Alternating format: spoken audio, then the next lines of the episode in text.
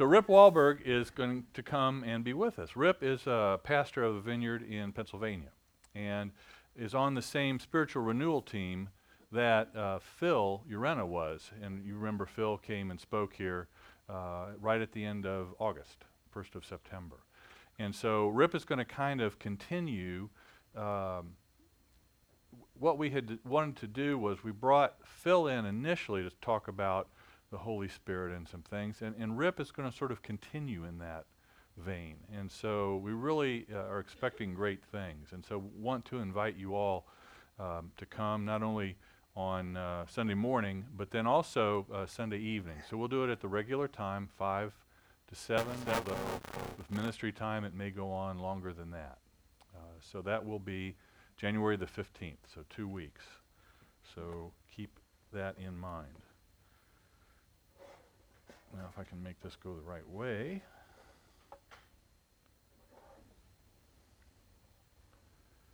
All right. Let's pray. Father, we are so grateful to be here beginning a new year. And we uh, approach it with great hope for what you have in store for each one of us in this new year. And so I, I just pray your, your presence here with us now, your manifest presence. I pray your blessing upon this message and upon whatever fruit comes from it be with us as we uh, dive into your word. We give you thanks and praise, and we ask this now in Jesus' name. Amen. All right. Well, some of you were perhaps at gatherings last night uh, with people, and, and maybe there were some people there that you didn't know.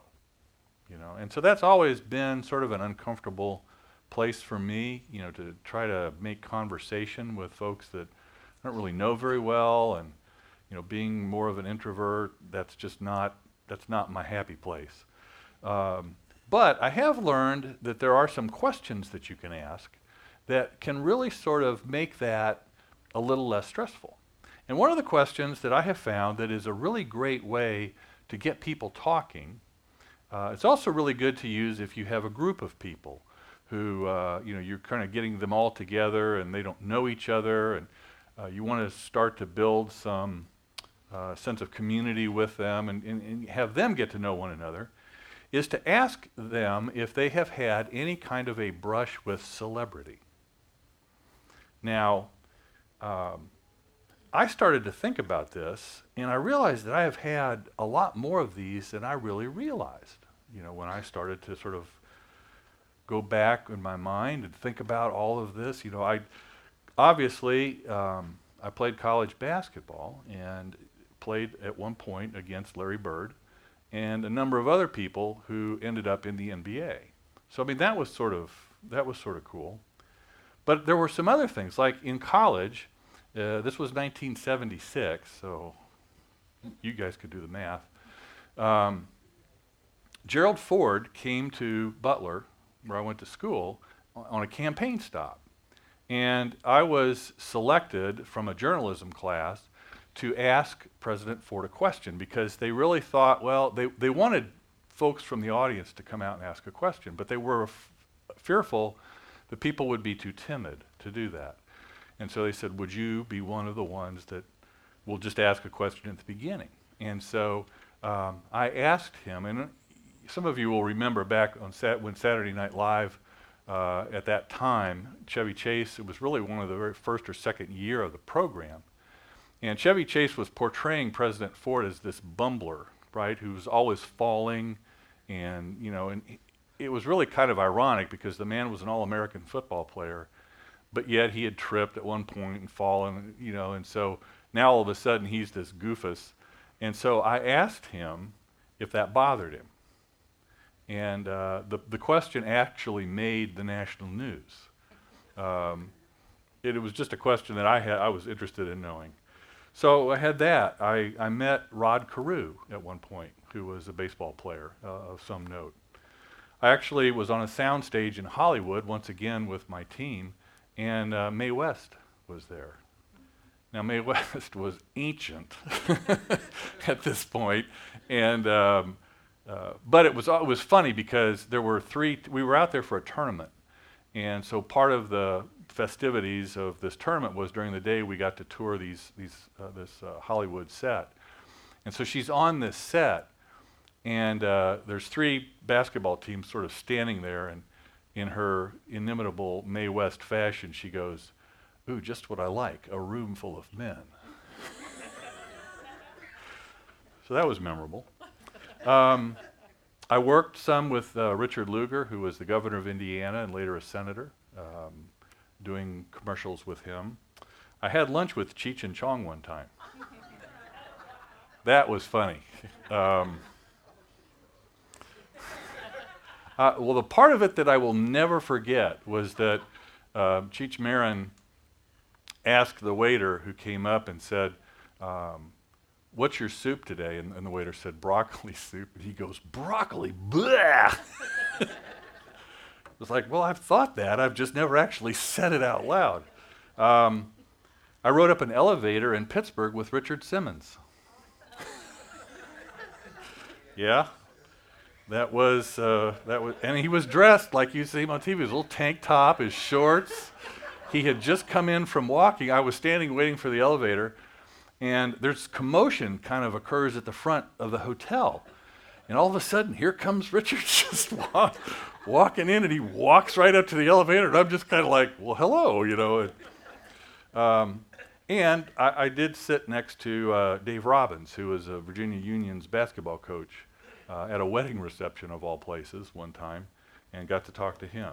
So that's just that's uh, there may be others, I just don't remember them, but I, you know, I've sort of had this variety of experiences. And, you know, I think most people tend to have had something like that happen to them. Like my friend Sam, uh, when I asked him this question one time, his, his brush with celebrity was that he met and was on the Sailor Bob show. Now, if you're from Richmond, you know what I'm talking about. Sailor Bob was one of those children's programs. He was the host, and it was, uh, it was based on Popeye. That was the cartoon that was sort of uh, popular at the time. And so Sailor Bob was the was it really if you were a kid in Richmond, and Sam got to meet Sailor Bob. So I was curious. Has anybody here had some sort of a brush with celebrity? All right, Donna, just just a name. Steve Martin. Okay, that's pretty cool. How about you, Barbara? Donny Osmond. Oh no, really? Wow. Rich? Uh, Festus on, uh, Festus on Gunsmoke. This is we're getting quite a list here. Allen Iverson. Basketball player. Brad Delp, lead singer of Boston. Okay, lead singer from Boston. Jimmy Durante. Jimmy Durante, kind of with Mae West there. Ree? Lily Tomlin. Lily Tomlin. John? You wouldn't know him as Ray Martin is an Australian um, national celebrity. Okay. Andrew? Taylor Swift. Taylor Swift. Cool. Jim? Bruce Willis. Bruce Willis. Eh, Jennifer? Theroux. Justin Theroux. Okay. George? Pierce Brosnan. Pierce Brosnan. Wow. Uh, President Carter. Jimmy Jimmy Carter and Ross. Oh, cool. Okay. Denzel Washington. We've got a really an interesting cross section here. But see what I'm talking about? You know, you just you ask this and, and it's it's immediately sort of opens this door to conversation. Okay. So with that all with that all said, let me ask you another question. You don't have to answer this out loud. But for those of you that have had such an encounter, other than giving you a good story to tell, did your encounter or brush with celebrity really change you in any way or change anything about your life? See, I can speak for myself, and you've heard I ha- I've had many of these such encounters, but honestly, none of them left me any different. None of them changed the course of my life in any way, other than to give me an interesting story to share.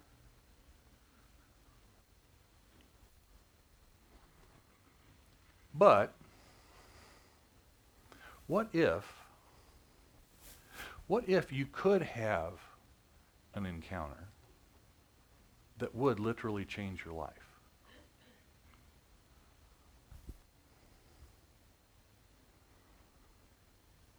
What if you could have an encounter that was so amazing that it actually changed the way that you viewed the world?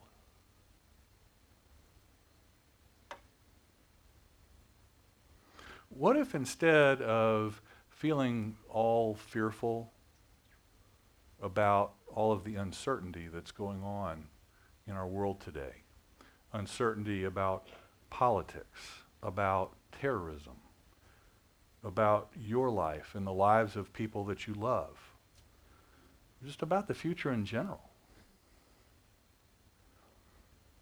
What if instead of all of this fear and uncertainty, you had an encounter that filled you with a peace that said that everything was going to be fine? Now, Scripture tells us that the prophet Isaiah had just such an encounter. Although calling this a brush with celebrity doesn't even begin to scratch the surface of what happened to Isaiah. Isaiah had an encounter with God in all of his awesome majesty and in all of his glory. And it, it initially kind of freaked him out as I suspect it would all of us. But ultimately, it became a source of comfort for him, especially because he, very much like us, was living in a world that was filled with uncertainty. And so, if you have a Bible and you would like to follow along, we're going to be looking at um, the book of Isaiah, chapter 6 verses 1 through 7.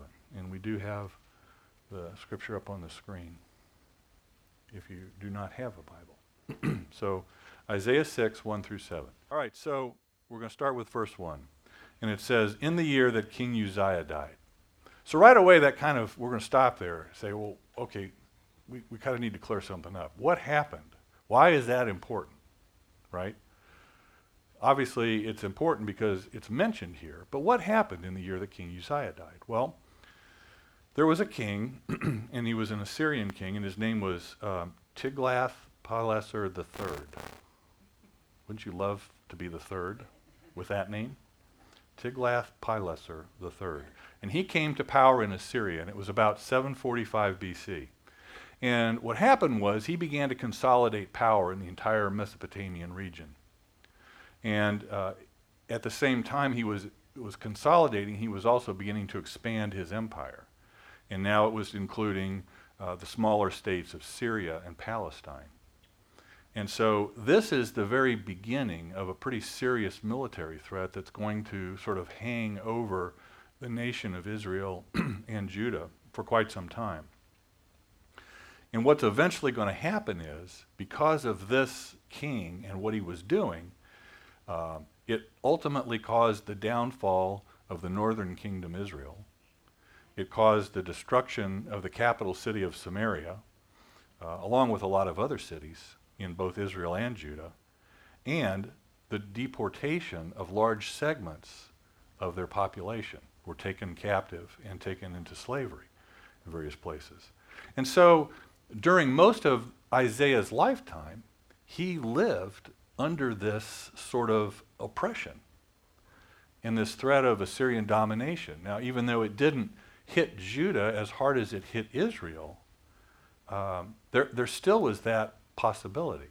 And so I think really by anybody's definition, you would be, it would be hard to say that Isaiah was living in a world of uncertainty. with this all hanging over their head at any given time. And so to continue on in verse 1, and it says, I saw the Lord sitting upon a throne, high and lifted up, and the train of his robe filled the temple. So it's at this very time in history that Isaiah, and at this point, Isaiah is probably either serving as a priest in the temple or he has served as a priest in the temple. So he, he understands what it looks like. Okay? And so he has this vision. And this vision is an actual encounter with God. Think of a dream that we've all had, I believe, those dreams that seem so real. You know, that you just, you wake up and you're either all frazzled or you're in a sweat or, you know, it just, it seems like this just happened. And you, you know, you realize you're in bed at home, you were asleep. And so that, that's really how you should think about this. Was it just, it was this, it was so real. He knew he was there. And what happens is this earthly temple that he's very familiar with because of his duties as a priest was suddenly transformed. So this familiar area all of a sudden gets transformed into something that now allows this small human being to actually enter the throne room of God. And there he sees God. And as he says, high and exalted over all creation in heaven and on earth. And so three things sort of immediately strike Isaiah as he's seeing this. That he, he was seated on a throne, that he was high and exalted, and that the train of his robe filled this entire place. And those are all, I think, symbolic things. And what they would mean to Isaiah would, would probably be that the throne would, would emphasize this idea that the Lord really, truly was the king of Israel. The idea of him being high and exalted emphasizes his position before the nation of Israel, that he was above all. And this long robe speaks of his royalty and his majesty. And I think there's something else going on in this as well. And it's, I think, notable that there is, if you look, there's this comparison or, or contrasting between the earthly king Uzziah and the heavenly king. And this, this whole idea of divine kingship is really one of the central themes of this chapter. And not so much divine kingship, but more Israel's rejection of its divine king. You see what had happened if you go all the way back to the book of 1 Samuel, and the people of Israel are crying out because they want an earthly king. God has been their king, and he's appointed judges over the nation of Israel. But yet they're saying, no, we want an earthly king like that country and that country and that country. It's kind of this really twisted version of keeping up with the Joneses. They're not satisfied that the Lord God of all creation is their king. No, we've got to have an earthly king. and so what happens is God anoints Saul. And Saul was the first king. And Saul, not so good as a king. Now, there were better kings that followed, David, of course, being one of the more notable ones. But then there's a whole history, if you read through 1st and 2nd Kings and 1st and 2nd Chronicles, that speaks about all of the kings that came and went. And it seems that most of them were labeled with this, these words that said, and so and so did evil in the sight of the Lord. And every once in a while you'll have one that did good. But that is who Israel chose to follow above this heavenly king. And, and I think it, it's pretty similar to what we see here in this country, if we're honest. You know, what's happened in the U.S. is that the, the increasing wealth that we have, which is not in and of itself a bad thing. Don't hear me say that. But it's brought with it this diminished view of God. It's like, well, we got money. We don't really need God. We're doing okay. Got a nice house, car, job.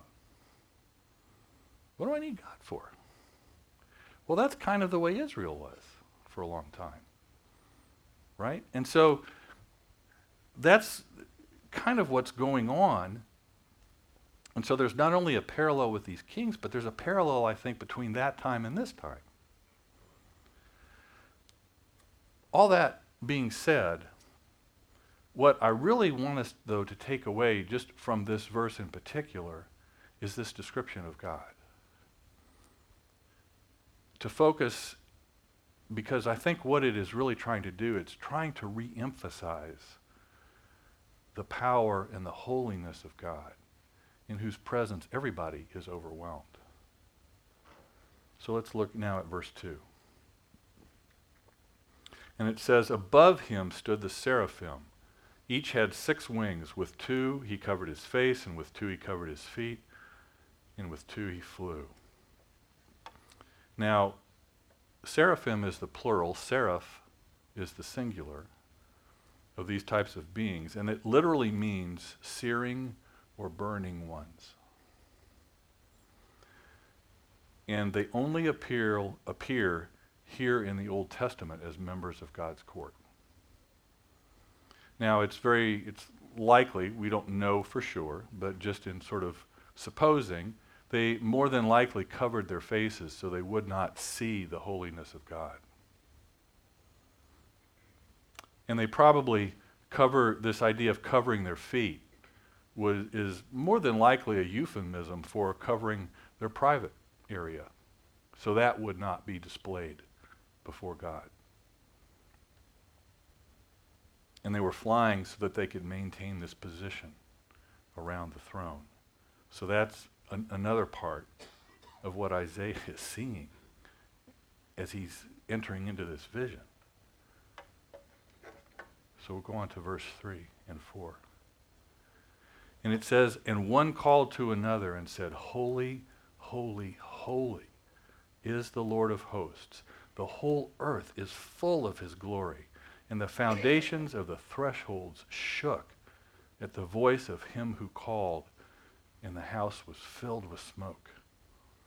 Now, this threefold repetition of the word holy, I, I don't think it's a suggestive of the Trinity. Some theologians might see that. I don't really think that's what's going on. I do think that it's a suggestion of complete holiness. That three is a number of completion. And so we see them saying, Holy, holy, holy is the Lord. And then this, this Hebrew word that, for glory is kabod. And it means weightiness or heaviness. And it can refer to like the reputation or the, the importance or the weight that a person carries in society. And I think also, if you've ever experienced sort of the glory of God, you can f- actually feel a weightiness that sort of comes upon you. You just, you know it when it happens.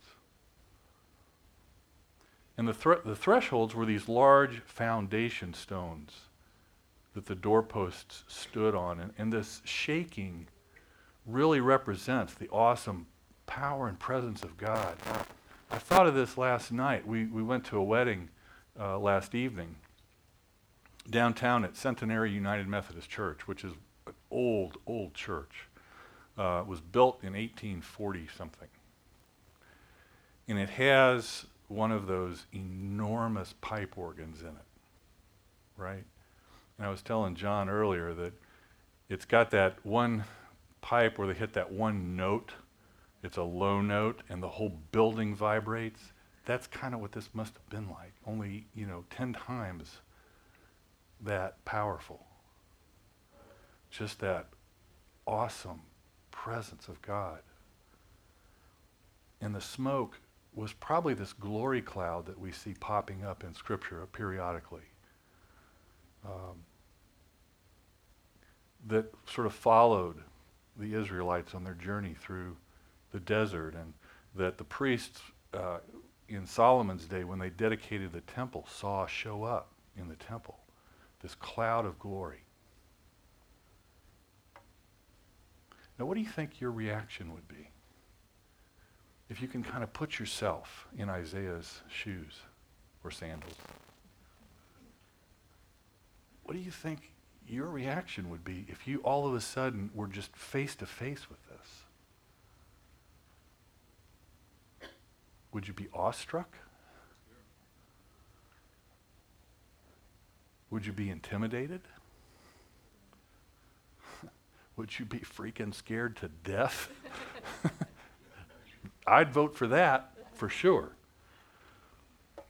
Okay.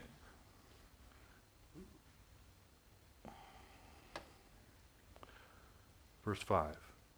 And here's what Isaiah said. Here's his reaction. And I said, Woe is me, for I am lost. Now, some translations will say ruined or undone. For I am a man of unclean lips, and I dwell in the midst of a people of unclean lips. For my eyes have seen the King, the Lord of hosts. Well, probably a lot like us, Isaiah immediately realizes he's got no business being here. He's now seeing what was even forbidden for Moses to see. If you remember the story, Moses is on the mountaintops and he asks for God to pass before him. And God hides him in the cleft of a rock and only lets him see him as he goes by, but he does not get to see his face.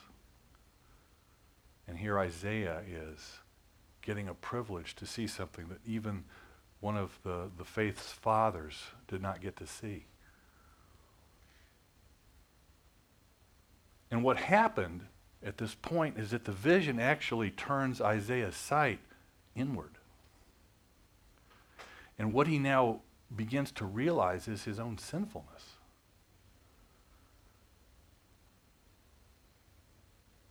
And he's this woe language that he's using. And he had used this before to really express his own sorrow at the state of the nation.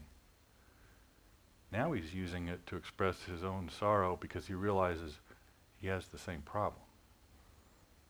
He now has to endure what he proclaimed to others. The language that he used predicting the death of a nation is now confessing that his own death appears certain.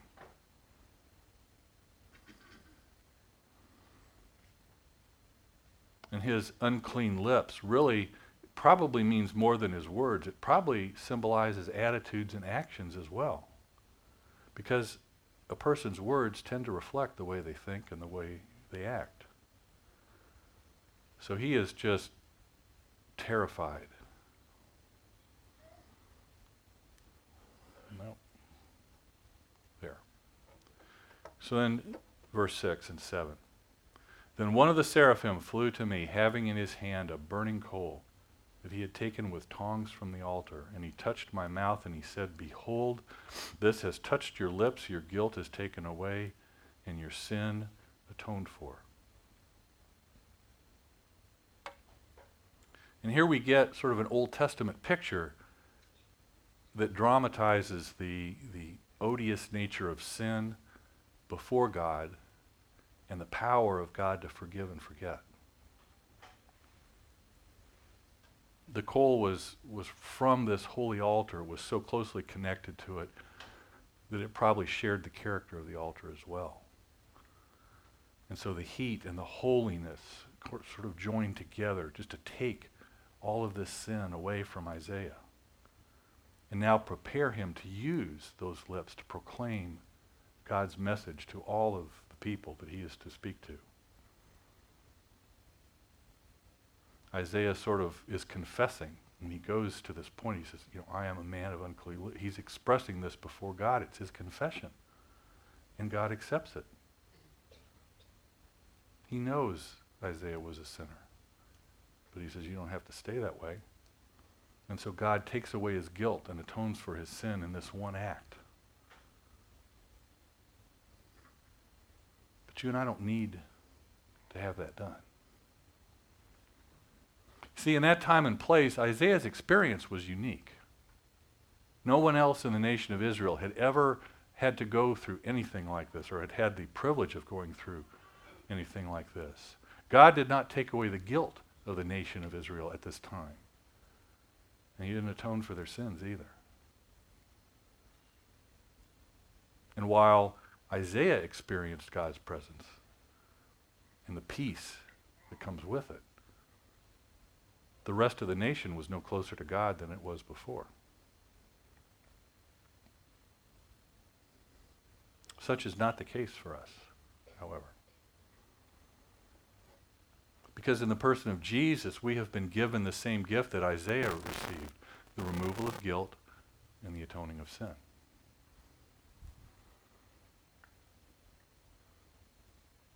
And with that removal, we receive something else unrestricted access. Unrestricted access to God's presence, the very creator of the universe. We can encounter a God who's not just a celebrity, but a God who is the definition of unmatched and unsurpassed greatness. And it's in knowing that greatness and acknowledging that God is sovereign over all that allows us to overcome an uncertain future. And in fact, I would probably say it this way. When God shows up, fear can't stay. When you cultivate a relationship with God, there remains no room for fear. Fear must go. Fear has left the building if God shows up. You see, 20 chapters later in the book of Isaiah, in chapter 26, verses 3 and 4, Isaiah wrote this You will keep in perfect peace him whose mind is steadfast because he trusts in you. Trust in the Lord forever, for the Lord, the Lord, is the rock eternal. You have to wonder if Isaiah wasn't thinking about this experience when he wrote those words. Isaiah understood that by trusting in God's sovereignty, in his unchangeable nature and his power, that he was making a choice of where we fix our mind's focus.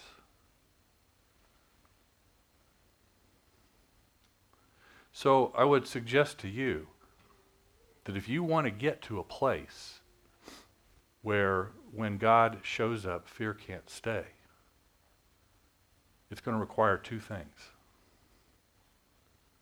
First of all, a belief that you can know God with at least the same sense of immediacy that you know another person. And second, a willingness to cultivate spiritual receptivity. All right, let's look at that a little bit more. First of all, this item of belief. I think it's a very sad but very true statement to say that people in general and even Christians do not believe it is possible to be intimately acquainted with God. See, I think some see God as an inference, not a reality. In other words, they can look at the evidence, and from the evidence, they can infer that God does exist. Okay, they look at the created order and they think, well, there's got to be some sort of a higher power behind this. So they sort of believe that there is a God, but they don't take it any further than that. Other people, God's really just hearsay. All right? They've heard about God from others, but they really have never bothered to explore the possibilities for themselves. They just choose to, you know, maybe believe or maybe discount it. But they don't go any further with it. They never take any effort upon themselves to try and figure out is this God real? Other people see God as an ideal, such as, you know, a name for goodness or beauty or truth. Now, in theory, in theory, Christians are supposed to go further than this. You know, we confess these creeds which talk about a personal God.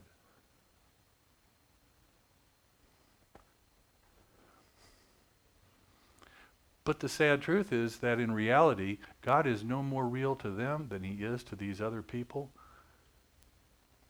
that sort of infer that God exists because of the reality of the created order. They don't think of him as anything other than that. Do you want to know how to fix that? Faith.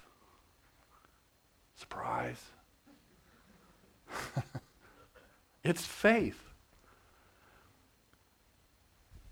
But it's, it's beyond faith in God, if, if you'll allow me to say that. It's faith in the entire nature, it's unwavering confidence in spiritual things. Okay? It's believing that a spiritual kingdom is real. It's not just believing that God exists. That's great, but that's only a first step. And what we're talking about now is this having is this idea of having that sort of deep internal peace that allows you to no longer worry about who's in the White House, what Vladimir Putin is doing in Russia. Um, you know, all of those things that, you know, we see on the news or we're constantly bombarded with. And if you al- allow yourself, it can be overwhelming. It can just overwhelm you with negativity.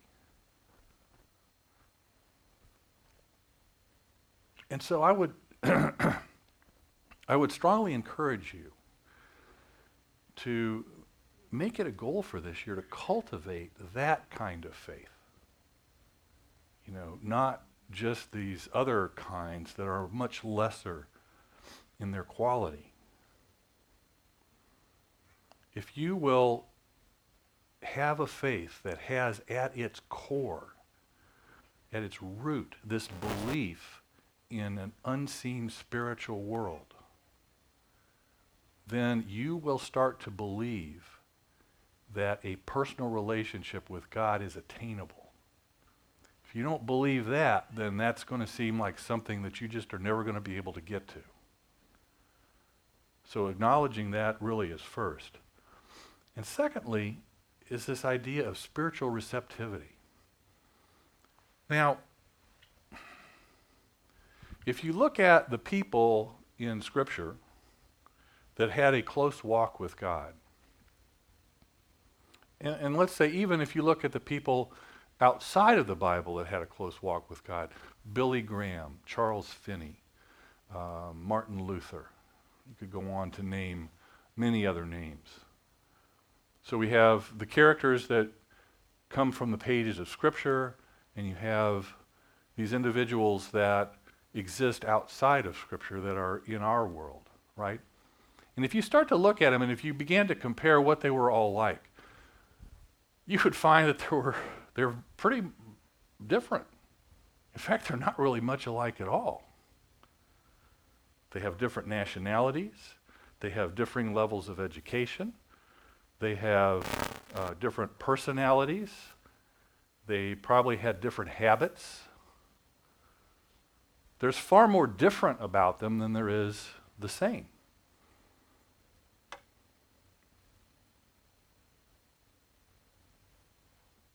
But I would suggest that there is some one, at least one vital quality that's the same in all of them.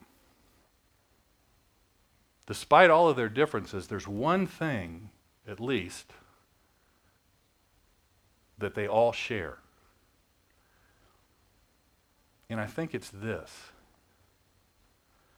They had that level, that kind of faith that I spoke of earlier. So maybe we'll say there's two things. They had that first and foremost. But they were open to the existence of heaven. And they had just a sm- even a small measure of spiritual awareness that they used, they utilized, and then they continued to, to develop until it became the single biggest thing in their life. Simply put, they spent time pursuing God.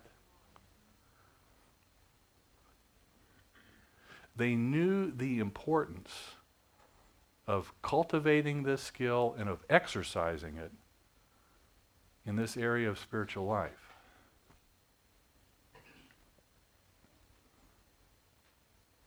You want some evidence of, about just how little things have actually changed in this area? Just under 70 years ago, pastor and theologian A.W. Tozer wrote on this very subject, and he said the following A generation of Christians reared among push buttons and automatic machines is impatient of slower and less direct methods of reaching their goals. He wrote that in 1948. He could have written it yesterday. In fact, I would suggest things are even worse now in this area than they are before. Our attention span's about that big. We're constantly captivated by our devices. And I'm as guilty as anybody here, okay? So I'm not, I'm with you. I understand. I get it.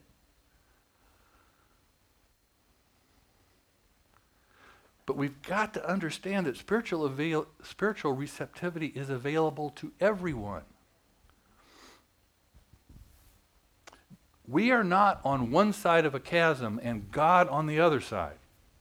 We are not at the bottom of a mountain and God at the top. We are not on one side of the world and God on the other side of the world.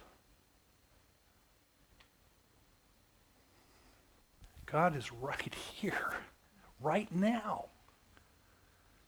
It's part of the faith I was talking about. God is, is omnipresent. David wrote about it he, in, the, in one of the Psalms. He said, There's nowhere that I can go that you are not. If I go high, you are there. If I go low, you are there. If I go here or there, you are there.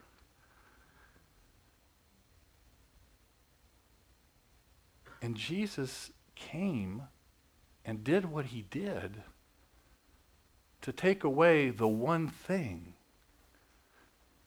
that blocked us from, from this relationship.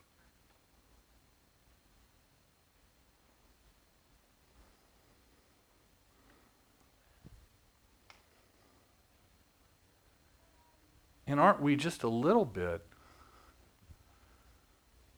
scoffing at that work if we don't take advantage of the opportunity that He has provided us with?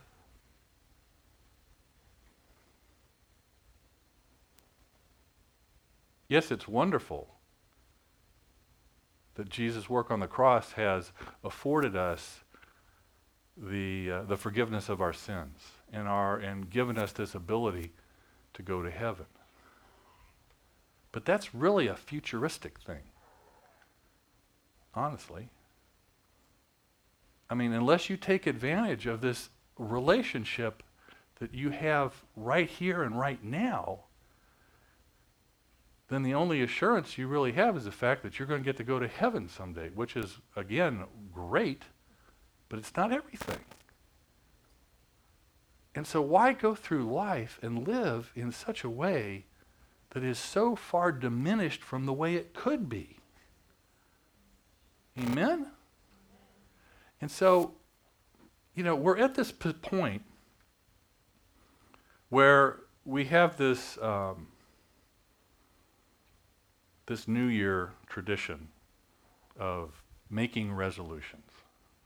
And we, we make resolutions about a lot of different things. You know, this is everybody, gym memberships are, are through the roof right now, and um, everybody's downloading diet things from the internet, and we're all going to lose 20, 30, 40, whatever pounds, and exercise more, and do all these wonderful things. Well, you know what? That's all terrific. Really is. But what could be better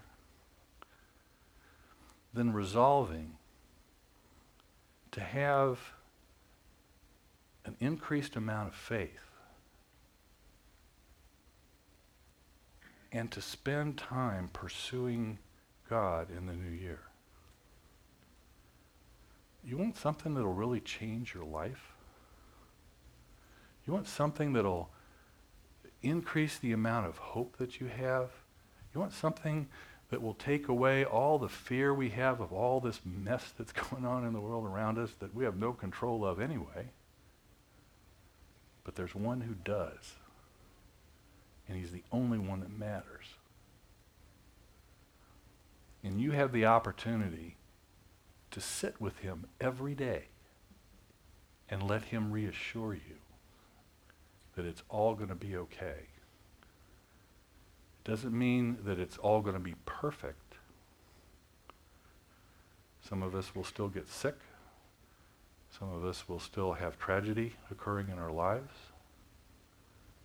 But ultimately, God says it's all going to be fine.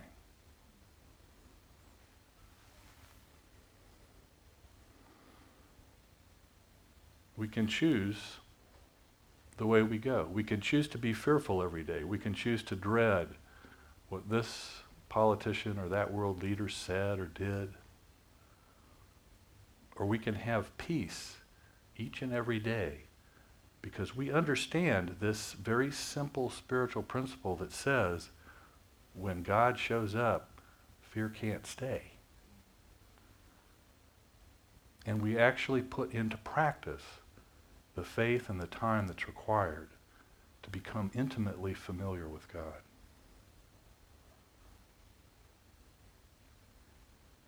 If you choose to do that, I would love to hear from you in a month. Come tell me in a month how it's going. But resolve to stick with it.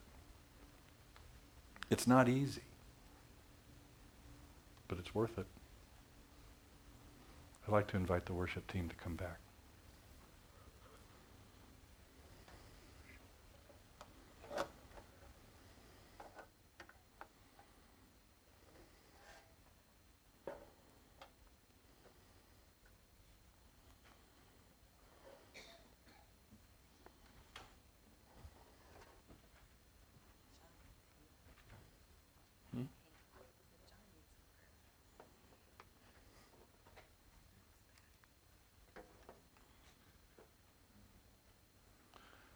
Before they start to play, I just want to, if someone would uh, shut the lights off, please. Just pray uh, for God's presence. Pray that, that in this time we would um, get just a taste of what that feels like, what that, what you can experience every day in your own quiet time. We want you to experience it here, but more, even more than that, I want you to experience it at home on a daily basis so that it just continues to draw you deeper into a relationship with God because that will not only change your life, it'll change the whole, the lives of so many people that are around you. The impact is exponential. And so, Father, right now, I, I just ask, we acknowledge, first and foremost, your omnipresence. The fact that you are everywhere all at once. But there's a difference, Lord, between your omnipresence and your manifest presence. And it's your manifest presence that I pray now, Father, that you would bestow on us as a people. That as we worship this last time, we would begin to feel the weightiness of your glory.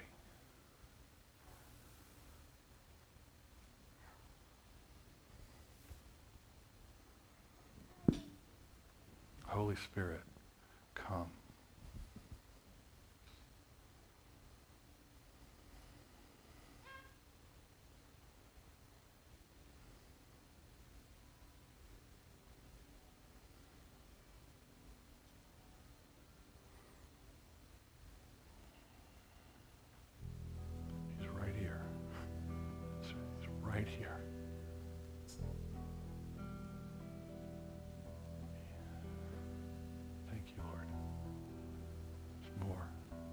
Touch your people more.